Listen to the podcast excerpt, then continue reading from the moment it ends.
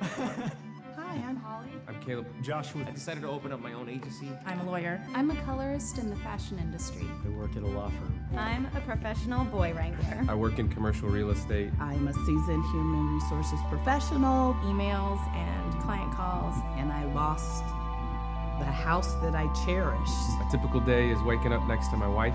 Couldn't get her out of my head. I'm the tallest person in my family. I like to make comic books. I got a tattoo of a tree. I love I love that. Yeah, so that's all I think about. Who do you think? Who do you think you are?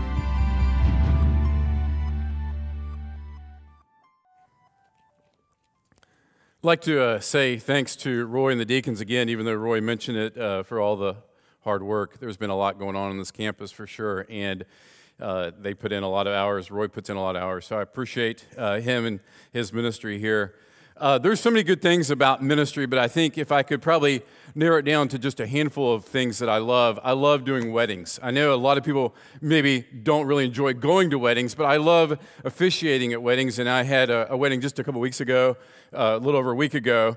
And I love the part when I come to the place I'm ready to make the declaration of marriage uh, by the power vested in me as a minister of the gospel, I pronounce you husband and wife. There's just something just uh, amazing about that moment, and then say, You can now kiss your bride. And immediately, this couple, their status changes. Uh, the wedding I did, they're back from their honeymoon, um, Freeland and uh, Haley um, Hollowell, and uh, just announcing them uh, for the first time, Mr. and Mrs. Freeland Hollowell III. And just that moment of just, it, it's instant. You know, most things in life take a process to get there, right? We work hard and we go to school and get the education. We do all these things to, main, to, to get to a status, but in that moment in time, it's just formidable. It's emphatic that here we go, they're now a couple married in God's eyes. And, and that's really, really cool because things do normally take a process to get there.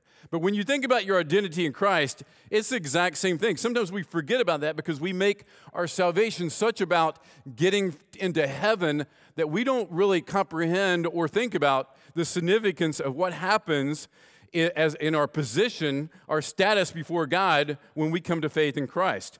And I love how 2 Corinthians 5:15 says it, it says it, it says, "He died for everyone so that those who receive his new life will no longer live for themselves." Instead, they will live for Christ who died and was raised for them.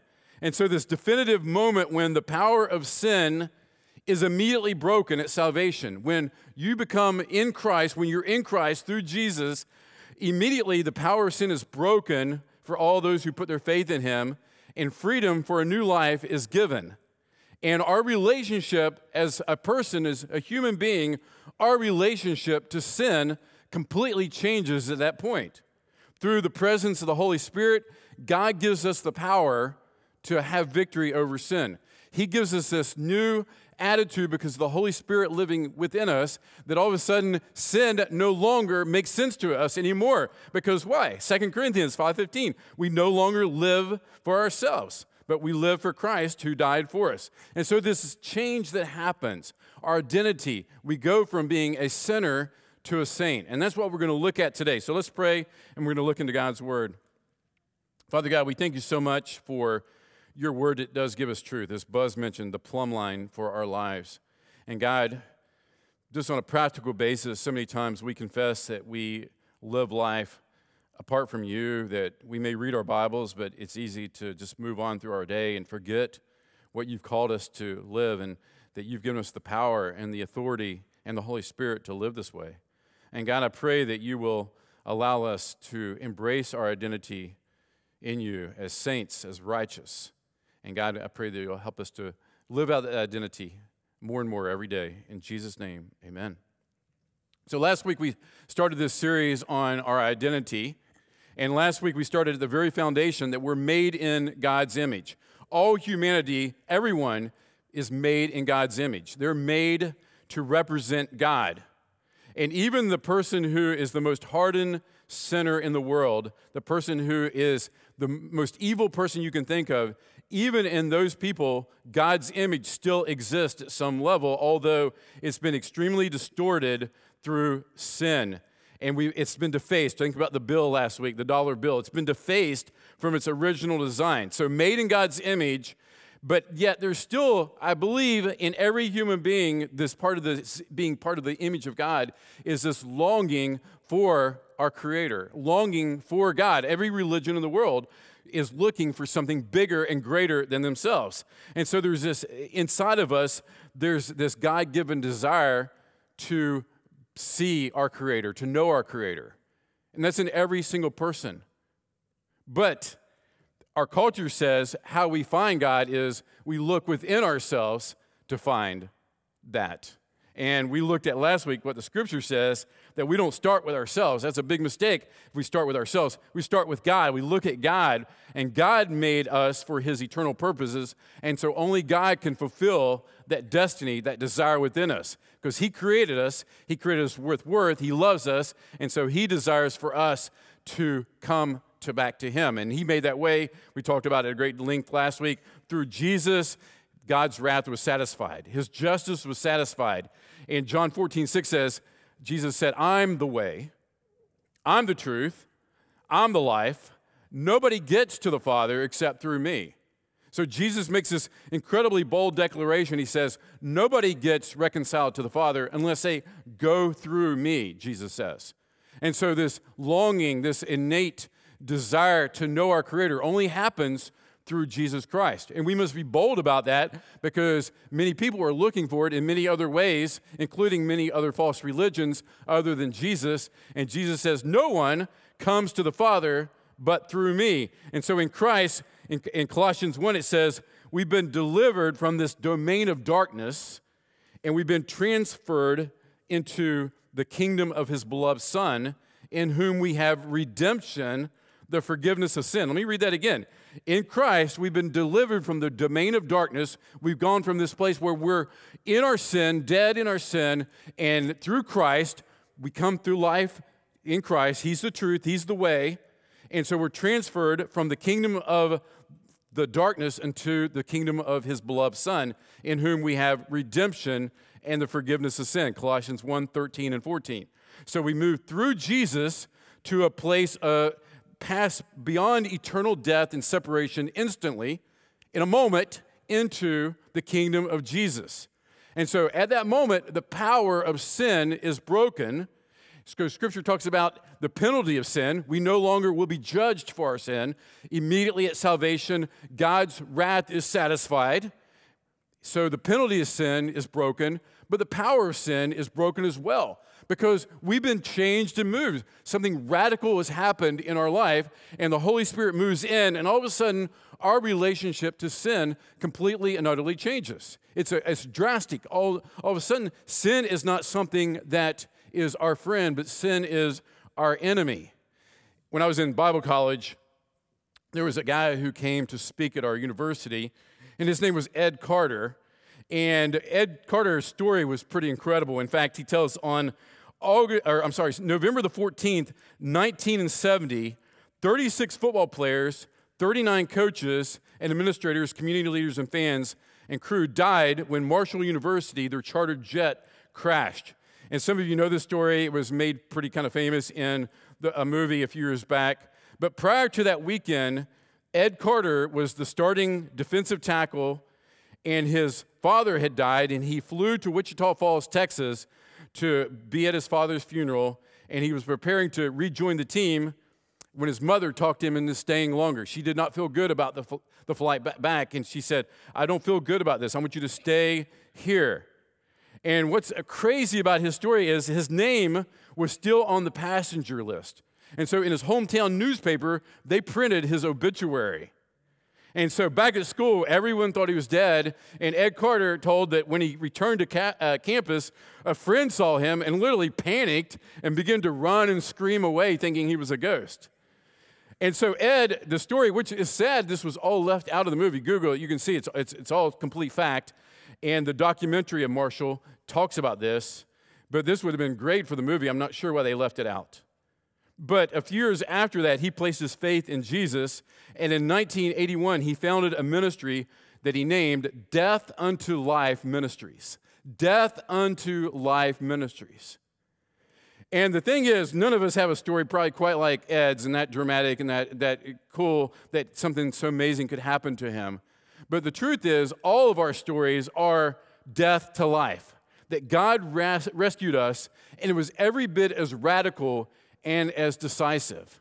And so our ministries personally could be called death unto life. We can say that God took us dead in our sins and he transformed for, for, for us to his kingdom of light. Not a process, but an event. I declare you my child. And when you place your faith in Jesus Christ, immediately you're declared righteous before God because of Jesus, because you've come through Jesus and he's the way, he's the truth, and he's the life. So to read Colossians 1 again, he delivered us, past tense, he delivered us from the domain of darkness and he transformed us, transferred us, I'm sorry, into the kingdom of his beloved son in whom we have redemption, the forgiveness of sin. Amazing. Amazing. And in fact, if you go through the New Testament and you look at what happened at your salvation, the list is pretty lengthy. I'm going to put that up on the screen and just highlight a few of those if you'll go ahead to the next slide. This is what happened when you were spiritually dead in your sin under God's wrath, but God made you alive. He transferred you to the kingdom of light, and you became alive in Christ, adopted into God's family. You received heavenly citizenship. You became a new person, a priest, justified, buried with Christ. All of these things are now your identity. Before dead in your trespasses, God's wrath was on you. Immediately at salvation, your status changes from sinner destined for hell, eternal separation, to now alive in Christ, born again to live a new life. I no longer live, Christ lives in me. The life I live in this body, I live by faith in the Son of God who loved me and gave himself for me. Galatians 2:20. So all Christians, whether or not you've had a great weekend, if it's been a monumental, successful, you've defeated sin and temptation weekend, or if you've struggled hugely and you're, you're, just, you're just here today because you felt so guilt ridden and so frustrated, and you need to get something in your life, but you know that you're really a believer, whether or not you're in that place or the other place, either way, God has declared you righteous and holy in His sight if your faith is in Jesus Christ, regardless of how you feel.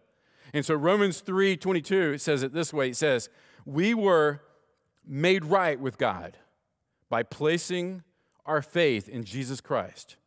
And this is true for everyone, no matter for everyone who believes, no matter who we are.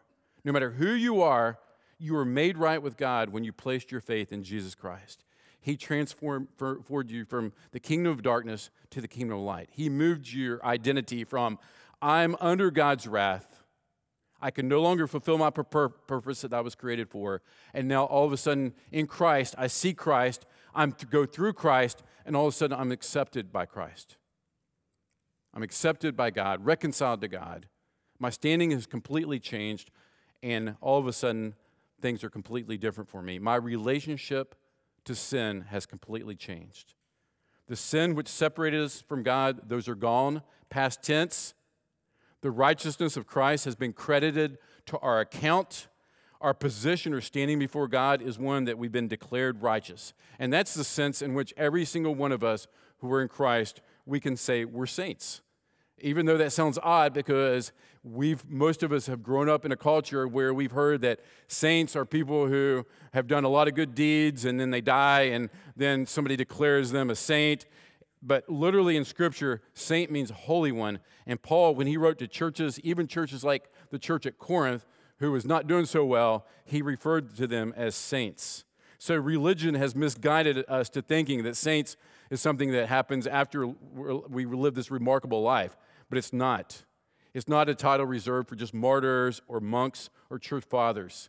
It's for everyone whose identity is in Christ. And it's not something that you, it's who you are at the moment. It's not something you work to, it's something you are in the moment.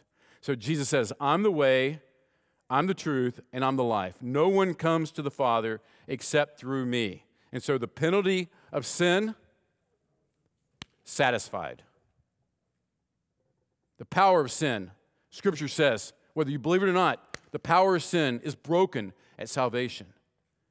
But yet we're still left to li- deal with the, to, to keep it easy to remember, the presence of sin. The power of sin, the penalty of sin, but the presence of sin will still persist, persist in our life until we see Jesus. We know that, right? We know that's true. We, we feel that. We know there's this gap between what I know I am in Christ and what I want to become as far as practically in my life. The gap between the me I am and the me I want to become. And the presence of sin blocks us.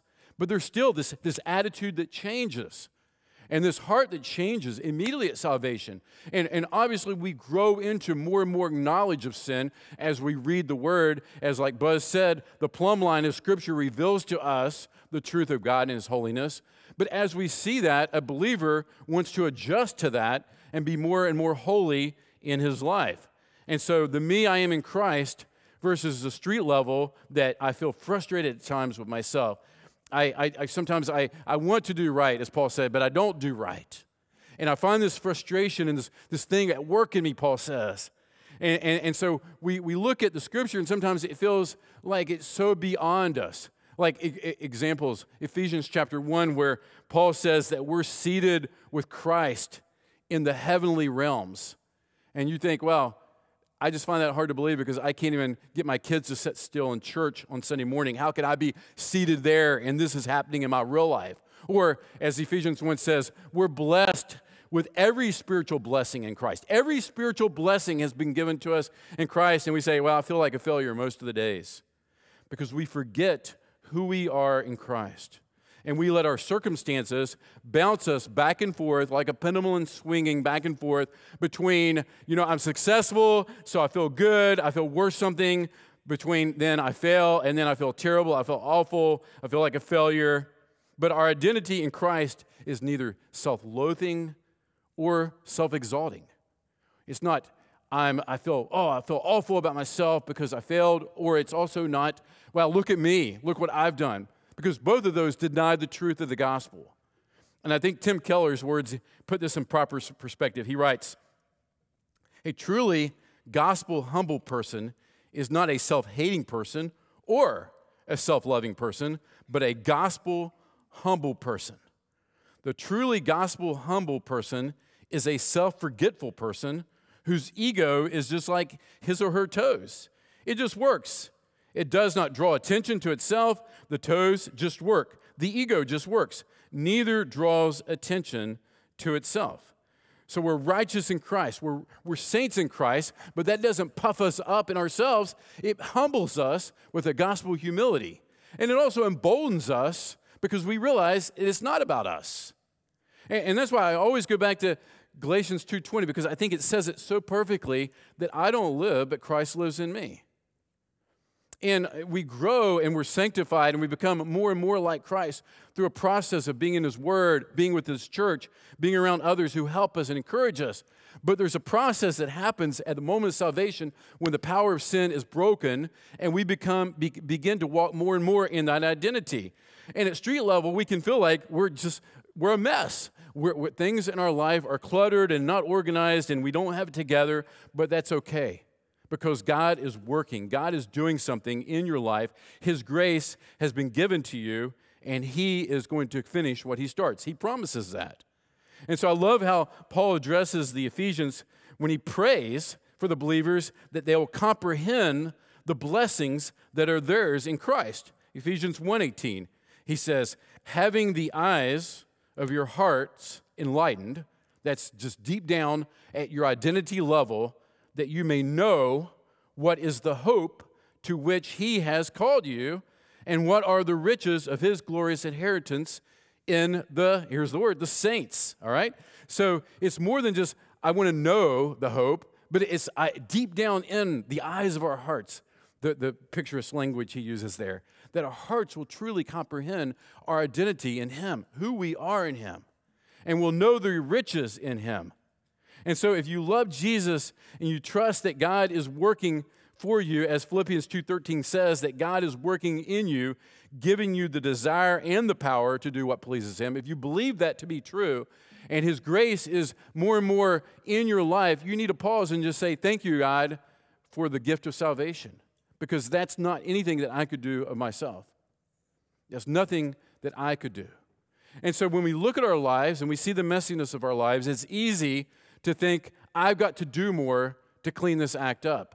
And God says, I'm doing a work. And yes, you participate, as Paul often said, we work, but we work with the power of God that's worked within us. And so we make effort, but it has to be gospel humble effort. It has to be scripture driven, gospel humbled, prayer saturated, I can't do it on my own effort. Let me illustrate. Let's say that a five star chef comes to your house, knocks on the door, says, Hey, John, I'd like to come in and make a meal for you.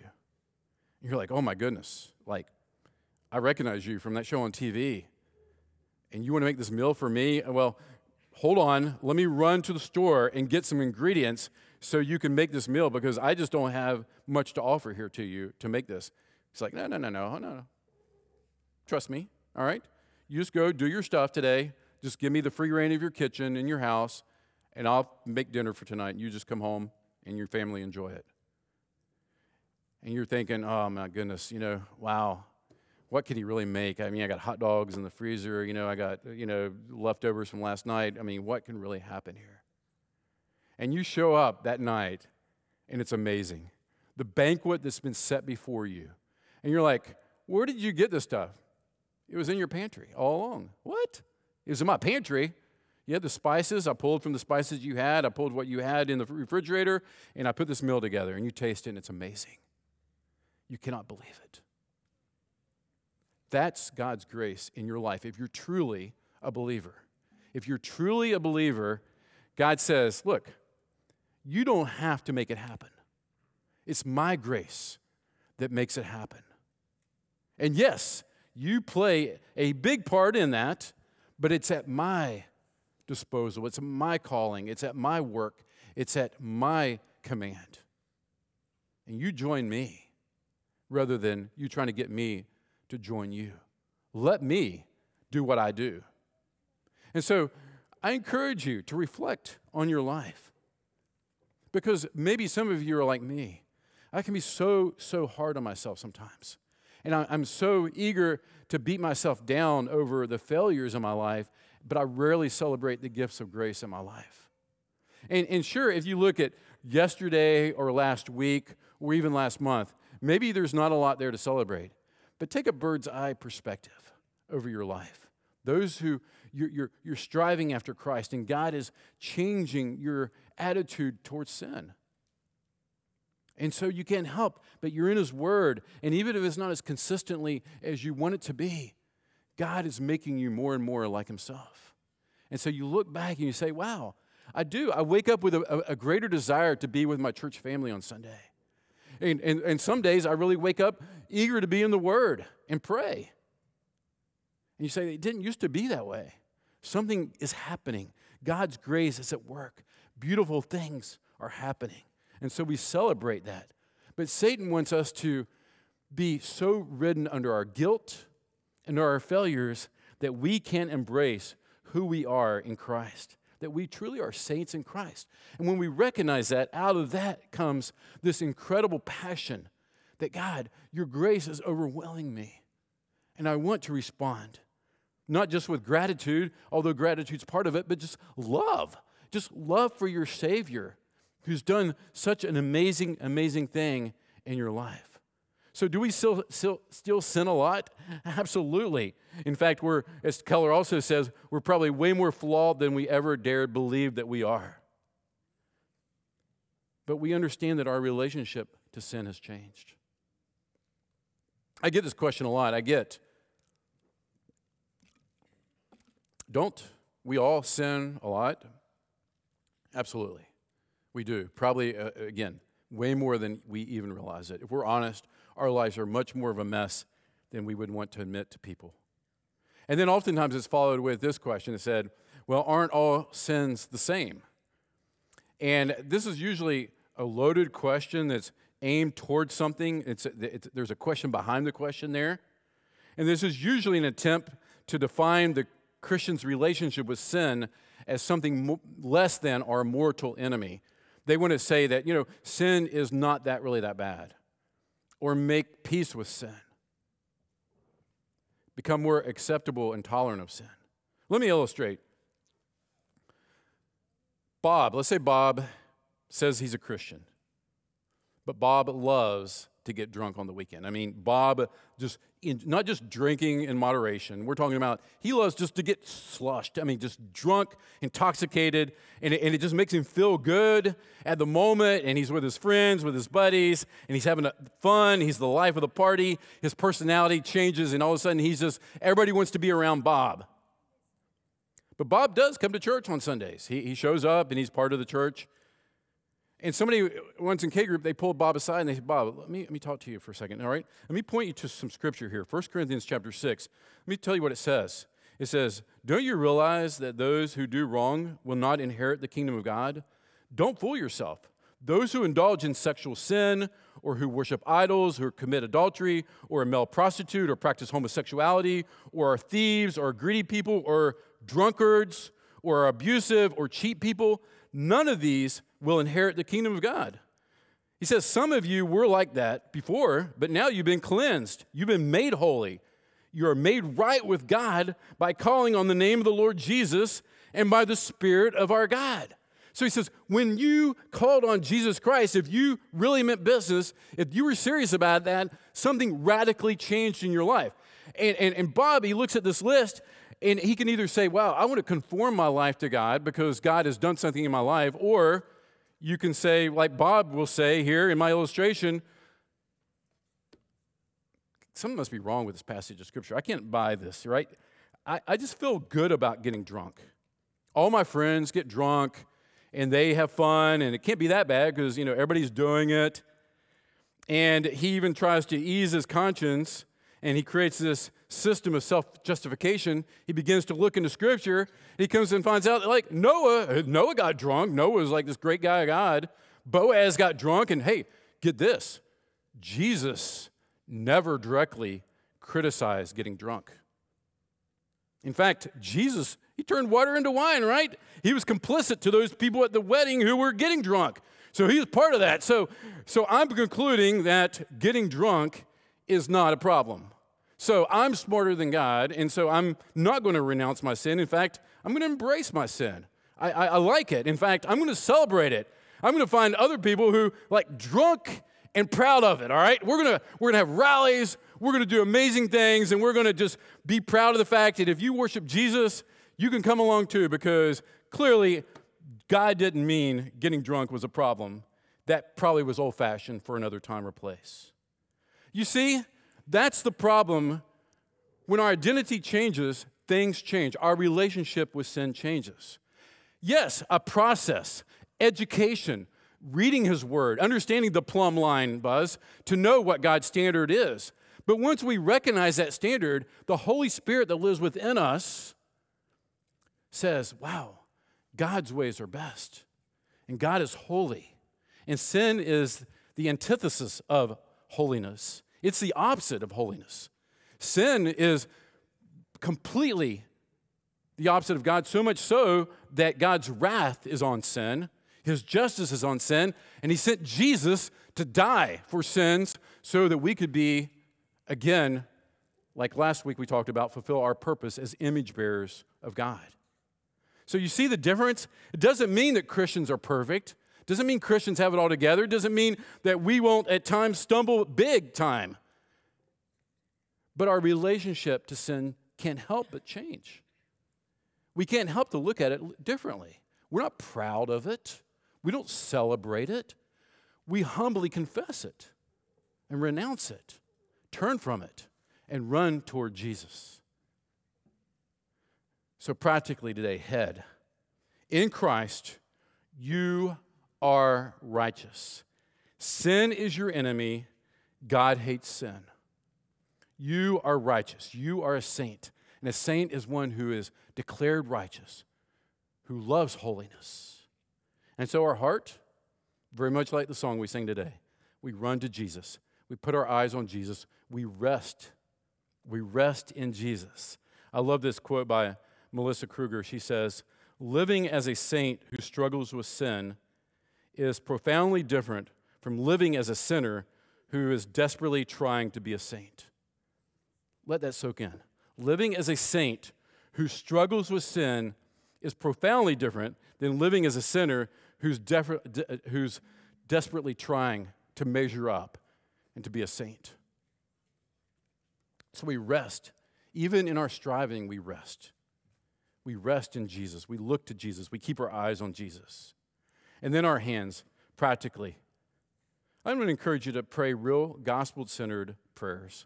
And I know that sounds super, super simple, but most of the time, truthfully, our prayers look like a long list of our wants and desires and needs, and very little about the gospel and understanding our relationship to sin and why Jesus came. And, and I, I encourage you practically before you ever get to a place in your prayer where you're saying, God, help this person, protect this person, do this, do that, that you pray real gospel centered prayers. God, apart from Jesus Christ, I'm the worst of sinners. And practically, so much of me desires to sin. And there's this conflict with me in me because the spirit wars against the flesh and the flesh wars against the spirit, scripture says. And God, I confess that to you. It's like one of the people who are in our marriage mentoring gave me permission to say this. She said that she was really struggling big time with being defensive in her relationship. And our counsel in marriage mentoring was begin to pray about this. Just honestly pray, God, I've recognized my sin of de- defensiveness in my relationship, in my marriage. And I repent of that. And you don't one and done. You just continue to bring that before God. God, every day I, I needed to be dependent upon you because you've made me aware of this sin in my life. It's pride, and it comes up often. And so, God, I confess it to you as sin. I'm praying gospel centered prayers to the Father. And God says, That's the humble gospel heart I want. Not one who tries to justify their sin or to pretend like they're not there or even beat yourself down over your sin. But it's a mindset, it's a life that recognizes that as long as I'm on this earth, I will still be in the presence of sin. And it's right here, this indwelling sin is still part of me. But the power has been broken and the penalty has been broken. And we need the grace that God gives us through His Word to show us our sin, through our church family to hold us accountable and help us and encourage us and, and, and spur us on, as Scripture says, so that we can live for God in His holiness. Not so that our lives can be better, but so we can fulfill our very purpose in life, which is to be image bearers of God for those others to see and see His holiness and His greatness in us. Let's pray. God, we all must admit at some level, at some place, at some time, probably more often than we care to think to be true, that we think we're smarter than you, that we want to justify and work up a system where we feel better about ourselves even as we indulge our flesh. And God, I pray that you will help us to see that, that we don't just not sin because it's a bad thing to do. It doesn't reflect you. It doesn't reflect your greatness. It doesn't show people to, that you are big and greater and mightier and stronger and that you offer redemption and change. And God, I pray that you'll help us to be a church of humble hearts that are driven by the gospel. And God, help us to see and recognize the things that Scripture points out in our lives and help us to slow down and pause and talk to you and pray those gospel centered prayers and truly have a relationship with you that truly recognizes the value that the gospel makes in our life in every facet, every corner, every area, every relationship. And God, we thank you for Jesus and for his rescue. In Jesus' name, we